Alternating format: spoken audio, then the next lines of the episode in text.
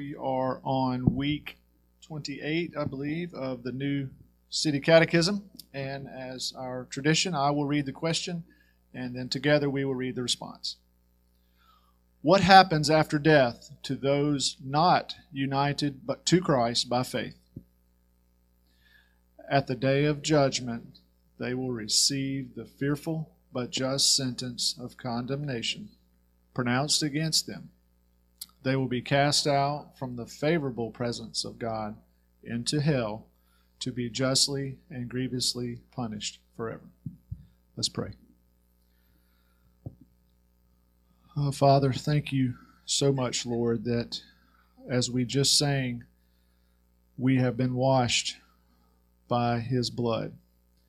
And because of that, those who know, love, and follow your Son Jesus do not have to worry about being cast out of your presence forever. Lord, we thank you. And Lord, we are an undeserving people. Father, we do not deserve the grace and mercy that you have given us. But because you are so loving and caring for us, Father, that you sent your Son to take our place. And through our faith and trust in Him and His finished work, Lord, we know that we are secure forevermore. And I just pray that we would live our lives to show that.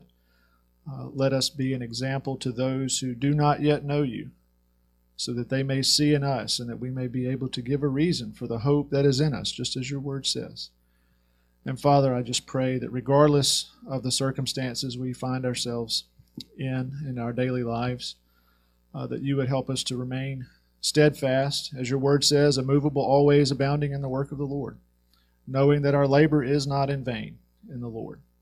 And Father, many of us have suffered loss recently or know those who have lost someone close to them. Uh, Father, we, uh, we may be facing financial hardships or problems with work or just uh, relational problems. Father, you, your Son told us that in this world we will have tribulation that should not come as a surprise to us, and it certainly is not a surprise to you. But I just pray that we would be of good cheer, knowing that our Savior has overcome the world. And let us live in that joy and peace and that comfort, uh, knowing that.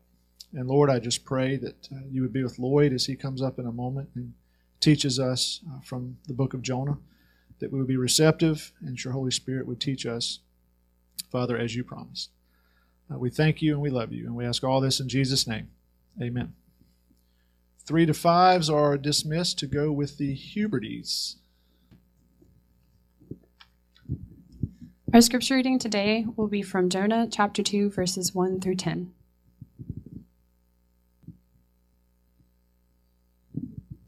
Jonah 2, 1 through 10.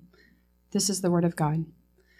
Then Jonah prayed to the Lord his God from the belly of the fish saying, I called out to the Lord out of my distress, and he answered me. Out of the belly of Sheol I cried, and you heard my voice. For you cast me into the deep, into the heart of the seas, and the flood surrounded me. All your waves and your billows passed over me. Then I said, I am driven away from your sight, yet I shall again look upon your holy temple. The waters closed in over me to take my life.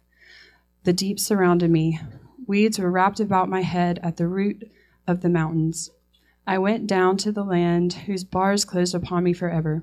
Yet you brought up my life from the pit, O Lord my God. When my life was fainting away, I remembered the Lord, and my prayer came to you, into your holy temple. Those who pay regard to vain idols forsake their hope of steadfast love. But I, with the voice of thanksgiving, will sacrifice to you. What I have vowed, I will pay. Salvation belongs to the Lord. And the Lord spoke to the fish, and it vomited Jonah out upon the dry land. The grass withers, the flower fades, but the word of our God will stand forever. Uh, this morning, we're continuing our study of the minor prophets, and I have the privilege of dealing with the only minor prophet who appears in the Children's Storybook Bible. Uh, I'm sure you're all familiar with the story. Everyone knows the story of Jonah. Um, before we dig in, I want to make a few points. First, uh, Jonah was a real man. He's referred to in 2 Kings 14, and it calls him a prophet. It calls him a servant of the God of Israel, and says he spoke the word of the Lord. Now, there are many ways to approach this book. Uh, it's a book on missions. We can go that direction because God makes a promise to Abraham that he wants to bless all the nations of the earth. And through Jonah, we see that. Now, that theme doesn't become prominent in Scripture until later in the New Testament, but it's, it's there throughout the Old Testament when we, when we look carefully, and it's certainly here in Jonah. Uh, it's a book on cultural and ethnic tensions. Um, the story exists. The, the big driver is the fact that Jonah doesn't want to go to Nineveh. If, if that isn't there, there's really, well, it drives the whole story. Uh, his uh, passion against uh, the Ninevites. He correctly saw the Ninevites as opposed to God and his people. Now, he believed in the certainty of judgment by God and was quite happy for that judgment to come. Uh, his plan for peace basically boiled down to God wiping out his enemies and then everything would be great. Um, we'll keep all these elements in the back of our mind missions, ethnic tensions, they're, they're big. But I, I, I want to walk through the text this morning and, and highlight a couple aspects of, of God's character or attributes. You know, we're doing those on Wednesday nights that I think are prominent in, in this book. Uh, and they are God's sovereignty and God's mercy. Um, the story begins, according to Jonah 1 1, the word of the Lord came to Jonah. Everything begins with God. The word of the Lord comes to Jonah. And God said, Arise, go to Nineveh, that great city, for their evil has come up before me. Now, Nineveh was the capital of a country called Assyria be about where uh, modern day Iraq is. Uh, now, about the same time, the prophet Amos is warning the people of Israel that Assyria is going to come and, and, and wipe them out because Israel had turned away from God. So God was telling Jonah to preach repentance to a nation that was going to be an enemy of Israel. Jesus told us to love our enemies, and one of the ways we do that is to plead with them and re- to repent and turn to God. Now, how does God, how, how does Jonah respond, respond to God's command? There's a lot of movement in the book of Jonah, and it's helpful to pay attention to the direction of that movement. Jonah's movement, particularly, uh, you know the story. After God's command, Instead of going east to Nineveh, I guess east is that way, uh, east to Nineveh, he, um, he went west, headed a ship that was heading going to Tarshish. But there's more than east and west. In verse 3, it says Jonah went down to Joppa. And then he went down into a ship. And in verse 5, it says he has gone down into the inner part of the ship. And then he laid down, down to Joppa, down to the ship, down to the inner part of the ship, and then lay down. Doesn't sound like you can get much lower, huh? Uh, we'll see where that goes. Now, why did he do all this? Well, the text in verse 3 says he wanted to go away from the presence of the Lord. Remember that phrase. It, it comes up in Scripture. In Genesis 3, Adam and Eve, after they had sinned, after they had sinned, they hid themselves from the presence of the Lord. Now that's the universal response. What we do when we sin, we want to hide. Now Psalm 139 uh, makes it very clear that that's not a good plan. Um, verse 7 through 10. Where shall I go from your spirit, or where shall I flee from your presence? If I ascend to heaven, you are there. If I make my bed in Sheol, you are there. If I take the wings of the morning and dwell in the uttermost parts of the sea, even there your hand shall lead me, and your right hand shall hold me. So going away from the presence of the Lord, trying to hide, not a good plan. It's another effect of sin. It makes us stupid. We do things like that, like we can hide. Back to our story. But the Lord hurled a great wind upon the sea, and there was a mighty tempest on the sea, so that the ship threatened to break up. This is the first instance in the book where, very casually, the sovereignty of God is highlighted. We, we speak in terms of higher high pressure systems and tropical disturbances and no that's that's not what's going on here god is very casually directing a wind against the ship so that it threatens to break up. Well in response to god's hurling of a wind the sailors do some hurling of their own. And in verse 5 they hurl the cargo that was in the ship. But their efforts are no match for god. And so the sailors roused jonah. And they ask him to pray to his God, saying, Perhaps the God will give a thought to us that we may not perish. Now, can you imagine what's going through Jonah's mind? Oh, you guys want mercy from God as well? Notice he doesn't say anything. He just, they, they say, hey, pray, do something. So they do something. They cast lots.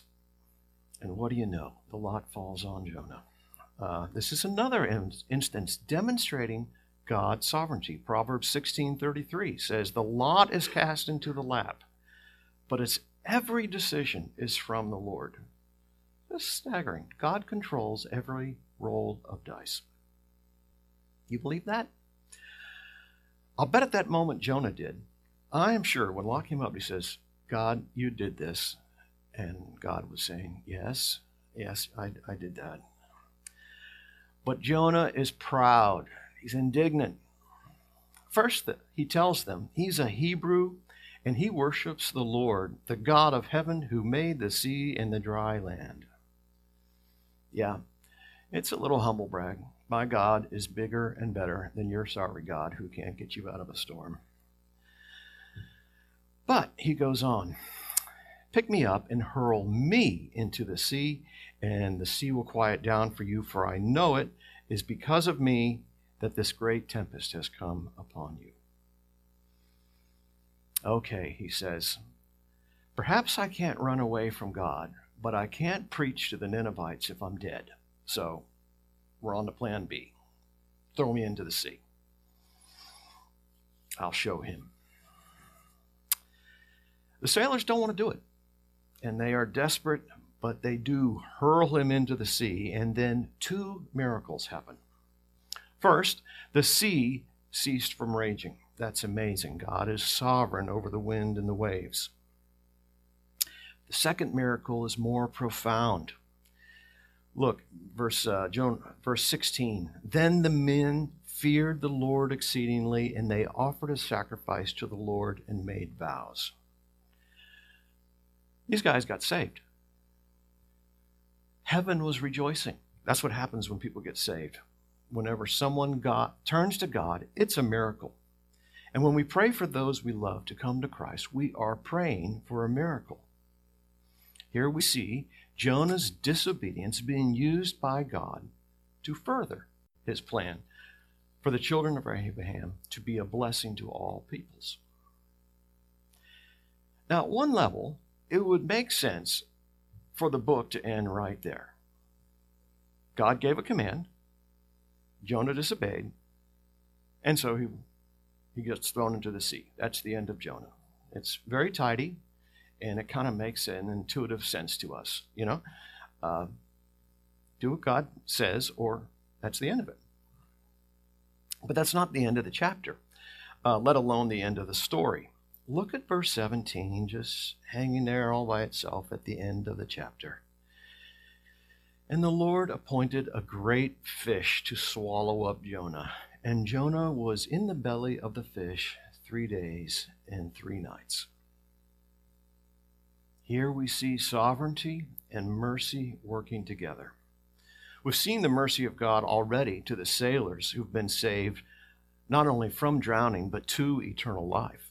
But here, God is directing a part of his creation to do his bidding so that Jonah doesn't die.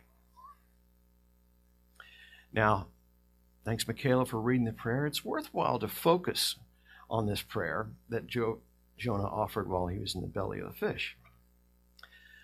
The first thing to note is that this prayer refers to another prayer.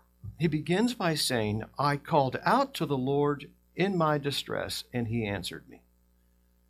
Verse 5 says, The water closed in over me to take my life. The deep surrounded me. Weeds wrapped about my head at the roots of the mountains. And in verse 7, it says, When my life was fainting away, I remembered the Lord, and my prayer came to you into your holy temple. So when Jonah talks about his distress, he's talking about drowning in the water, not being inside the fish when he says that God answered me in verse 2, he's still in the fish. Now, what does this mean? Jonah was guilty of disobeying God, and he knew he deserved to die. On the ship, he seemed prepared to accept his fate. But the moment when death was in his face, he cried out to God. A God that uh, in verse in chapter four is is described as a gracious God and merciful, slow to anger, abounding in steadfast love, and relenting from disaster. And so he had no claim on the mercies of God. But he prayed and God saved him. God answers the prayers of his children who call on him for mercy this, this prayer is not coming from the good child. It's, it's, it's from the child who is disobedient and rebellious. Now, some of us are like Jonah. We're disobeying God, and we know we deserve his punishment, his wrath. Don't let that prevent you from crying out to God. Listen to Psalm 107, verse 10. Some sat in darkness and in the shadow of death, prisoners in affliction and in irons. For they had rebelled against the words of God and spurned the counsel of the Most High. So he bowed their hearts down with hard labor. They fell down with none to help. Then they cried to the Lord in their trouble, and he delivered them from their distress. He brought them out of darkness and the shadow of death and burst their bonds apart. Let them thank the Lord for his steadfast love, for his wondrous works to the children of men. We call on God because of his mercy. We don't call on God because of what we have done. Make mercy the basis of your prayers and requests to God. We can also see more about God's sovereignty from this prayer. Notice what Jonah says about how he got into the water very clear in chapter 1 that the sailors hurled him into the water. But in uh, his prayer, he says, For you cast me into the water, into the heart of the seas. The sailors did hurl them, but they had, were doing what God appointed. Now, we, we always want to know how does this all work out? The Bible doesn't explain it, it just assumes it and moves on. It's important for us to be biblical in our thinking. We're responsible for our choices. God is in charge of everything. God is in control. Uh, Jesus said in Matthew 10 29, Not one sparrow will fall to the ground apart from your Father. God is over every single incident that happens under heaven. Even if we are being disciplined by God, that should never be a reason not to call on Him for deliverance.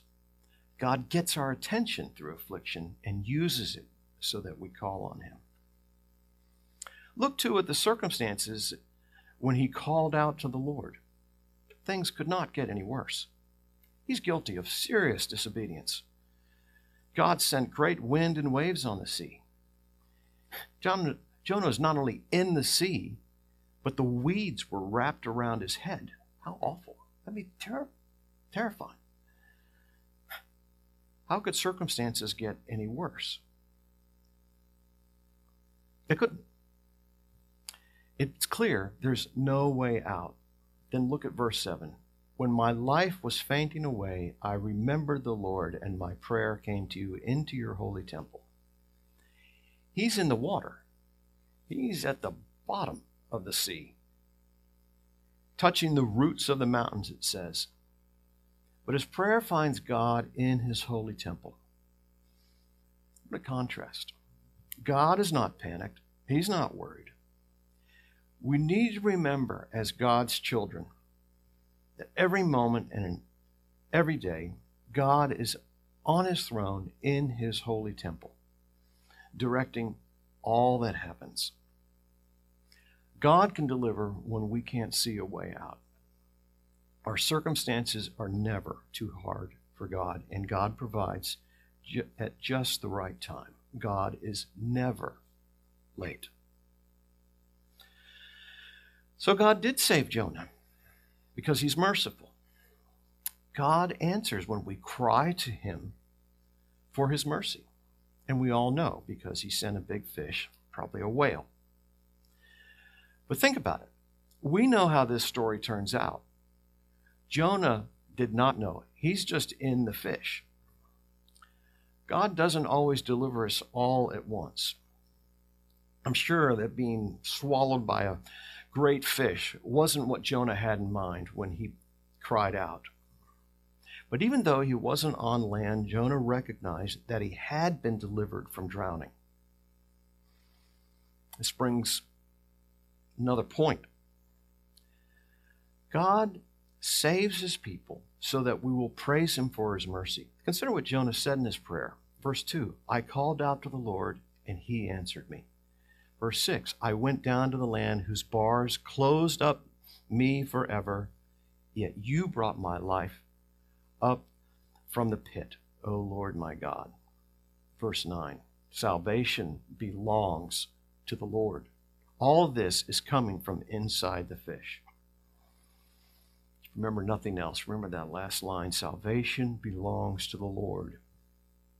This is a statement of fact and an and it's, a, it, it's also praise. Jonah knew he'd been spared death, and he praised God for it. He's still in the belly of the fish, but he's praising God. Whatever your situation, there is something to praise God for. If you are hanging on by a thread, praise the Lord for the thread. Now, you see, God answers his people so that they will praise him for his mercy. This is the reason we exist to praise God, to give glory to God. If you've ever read the, the unabridged version of Robinson Crusoe, it's a famous verse, and he kind of it, it orients the, the story. Uh, Psalm 50, 15, it says, Call upon me in the day of trouble. I will deliver you, and you shall glorify me. This is the pattern. Call upon me, I will deliver you, and then you will glorify me. This theme is all over the Bible. In Romans 15 9, Paul says that Christ came in order that the Gentiles might glorify God for his mercy. There we go. Now, how does this all affect Jonah? He is glorifying God here in chapter 2, but we're only halfway through the book, and we know how the story goes. At the end of chapter 2, we see God's sovereignty again as the fish spits Jonah onto dry land. The Lord directs Jonah to go to Nineveh once again, and this time he goes. Now, we don't know where this fish spit Jonah on to the shores of the Mediterranean Sea. But if Jonah landed in what is now Lebanon, that would have been the closest place to, to Nineveh. And uh, Nineveh is about where Mos- Mosul, I'm not sure how you pronounce that, Iraq is. And it's just under 500 miles from Lebanon to Nineveh. Uh, my point that, that getting to Nineveh would have taken some time. Jonah would have had ample time to reflect on all that had happened he would have known that disobeying God was pointless. But not disobeying is a different thing than being happy to do what God wants. He gets to Nineveh and announces the city will be overthrown. Now, it's hard to believe, after all he'd been through and all this long journey to Nineveh, that he only said one sentence, but there is not a lot of fluff in his sermon. Here's the entirety of it Yet 40 days and Nineveh shall be overthrown. That's it. That's his message. Okay, God, I've done it. Done what you told me to do. 40 days. Here's the thing the people of Nineveh repent. God's sovereignty and mercy are working together. Even the king humbles himself and leans on the mercy of God. And so at the end of chapter 3, God saw what they did and how they turned from their evil way, and God relented of the disaster that he said he would do to them. God's mercy extends beyond Israel. That's good news for us. We're included. Briefly, I, I want to talk about something we went through on one of the Wednesday nights. We're talking about immutability. We're saying, hey, how can this be? God says he's going to bring disaster and then he doesn't. Did, did God change? And we say, oh, God doesn't change. What does that mean? Well, immutability means that God doesn't change, but it's a mistake to think of God as stuck in some sort of frozen pose. That God is immutable means that he is always faithful to his own character and word. He is firm, but he is not unfeeling. God is always responding to his people. He responds when they sin, and he responds when they repent. Morally, God is fixed and faithful to his character, but he is continually in motion in response to his people. But what about Jonah? God's not finished with Jonah yet. In chapter 4, Jonah sees that God is having mercy on the people of Nineveh and is very angry. Jonah had done what God wanted, but God had not done what Jonah wanted. Does that ever happen to you? It happens in the Bible with some frequency. When God sent Moses to Pharaoh, Moses says exactly what God told him to, and everything got worse. And Moses has this great prayer, ending it with, I did what you told me to, and you have not helped your people at all. Obeying God does not mean your life is going to go swimmingly. Could get worse. Yeah. But back to Jonah. The problem with Jonah is that he didn't care a whit about the people of Nineveh. He preached, they repented, but when God relented, Jonah felt betrayed. And what does he do? He did what we all do. He justified his actions.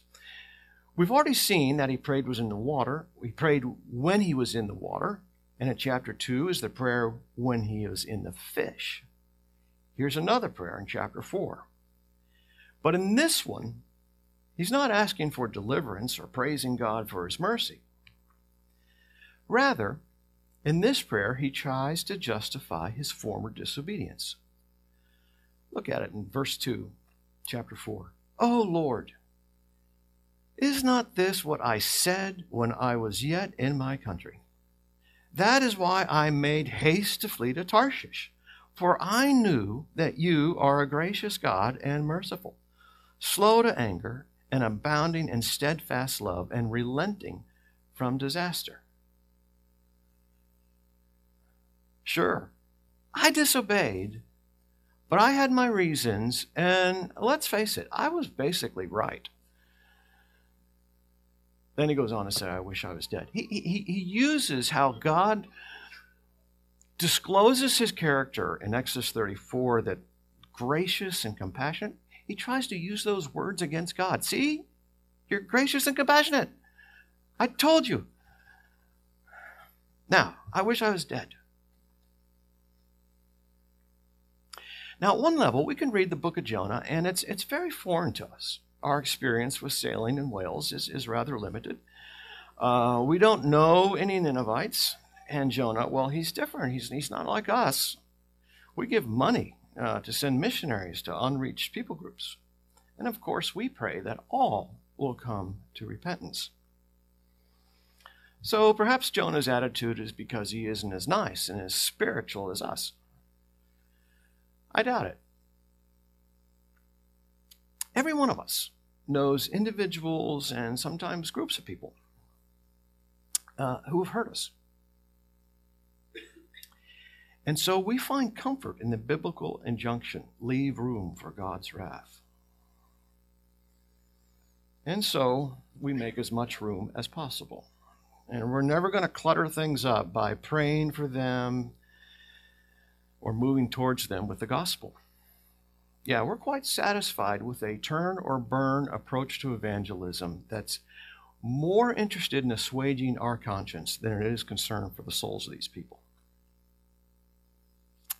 God is not like that. God deals kindly with Jonah. He asks him, Do you do well to be angry? And he shows mercy to this opinionated prophet. Jonah, this poor, pitiful prophet, he really has been through a lot, hasn't he? He's sitting on a hill in the sun, hoping to witness God's judgment. But instead of sending judgment, God sends a plant, a big weed, to give Jonah some shade. Jonah, you need to cool down a bit. I'm going to send some shade. And so he provides some comfort while Jonah watches and fumes that Nineveh is not destroyed. Then God sends a worm that eats the plant and takes away Jonah's shade. Notice again the sovereignty of God that weeds and worms are doing his bidding. The sun rose high, and God sent a scorching east wind, and Jonah grew faint. He asked God to die because the plant was gone. God responds You pity the plant for which you did not labor, nor did you make it grow. It sprang up overnight and died overnight. And should not I pity Nineveh, that great city in which there are more than 120,000 persons who do not know their right hand from their left, and also much cattle? And that's how the book ends. That's the question. Should God pity our enemies? Each week, we, we refer to the What is the Gospel booklets. And Brian did again this morning. I was really hoping you'd do that. Um, read them, become familiar with them. But you would not be wrong to summarize that booklet as God took pity on his enemies. While we were enemies, Christ died for us. Well, we can say, I'm, I'm, I'm glad God, God did that, but I, I just can't. Then, then you are like Jonah. And you and I are in disobedience when we act this way. Jesus said in Luke 6:36, "Be merciful, even as your Father is merciful." Some of us want to know what is the will of God? Well, the will of God for you is that you become a merciful person. Remember when the lawyer asked Jesus, Who is my neighbor? His goal was to nail down the, the borders of his obligations. Now, Jesus responded with the parable of the Good Samaritan. The point of that parable the, the, is he wanted to turn the lawyer into a merciful person, not one with clear lines. Now, what about Jonah? Did his heart ever become tender? I, I, I, believe it did. And let me share why I think that. Well, first of all, we, we have the book of Jonah. In the text, he is a proud and hard man. He doesn't have much use for other people and would prefer to be left alone. What he knows about God is absolutely correct, but it doesn't warm his heart or make him tender to other people. But much of the information in the book could only come from Jonah. There was no one else in the belly of the fish or on the hill outside of Nineveh to hear what Jonah said. No, only Jonah and God knew all that transpired. So the record we have is of a proud and petty man, and that record comes from Jonah himself. He airbrushed nothing. Rather, I think he goes out of his way to portray himself as wicked. Twice he portrays himself in the same way as Cain, the first real bad guy in the Bible who murdered his brother Abel. Why did he want to go to Tarshish? Because he wanted to go where Genesis 4 says Cain went, away from the presence of the Lord. And then in the last chapter, God asked him, Do you will to be angry? That echoes the God's question to Cain about being angry. I believe Jonah repented of his stubbornness and his hardness of heart, and he told his story without holding anything back. The only way that could happen was if his understanding of God and himself changed. Instead of being upset that the Lord has mercy on sinful people, he saw himself as a sinner and needing the Lord's mercy. No doubt Jonah prayed again for deliverance, but not about wind and waves and whales and worms, but from a hard heart that valued shade more than mercy on thousands who didn't know their right hand from their left. Perhaps we're more like Jonah in the story than we want to admit. We know we should be merciful, but when certain others face difficulty, our impulse is to say they, they deserved it. It's a very dangerous attitude. God saves us to make us more like His Son, our wonderful, merciful Savior. If it is not our desire to be a merciful people, then we need to be cautious in our confidence about whether God has really saved us. There's a final point I want to make. We're looking at the book of Jonah, and we've been talking about the story of Jonah. Look more closely. Who's doing the acting here? It is God. God calls Jonah to go and preach. God sends a great wind. God causes the mighty waves. According to Jonah, God cast him in the water. God closes the water over him. God appointed a great fish to swallow him. God told the fish to vomit Jonah onto dry land. And God told Jonah to go and preach. And when he preached, it says the people of Nineveh believed God. So God was preaching through Jonah, and God granted repentance to the people of Nineveh, and later on, God granted repentance to Jonah. This book is about, like all the books of the Bible, it's about God. Jonah is a supporting character.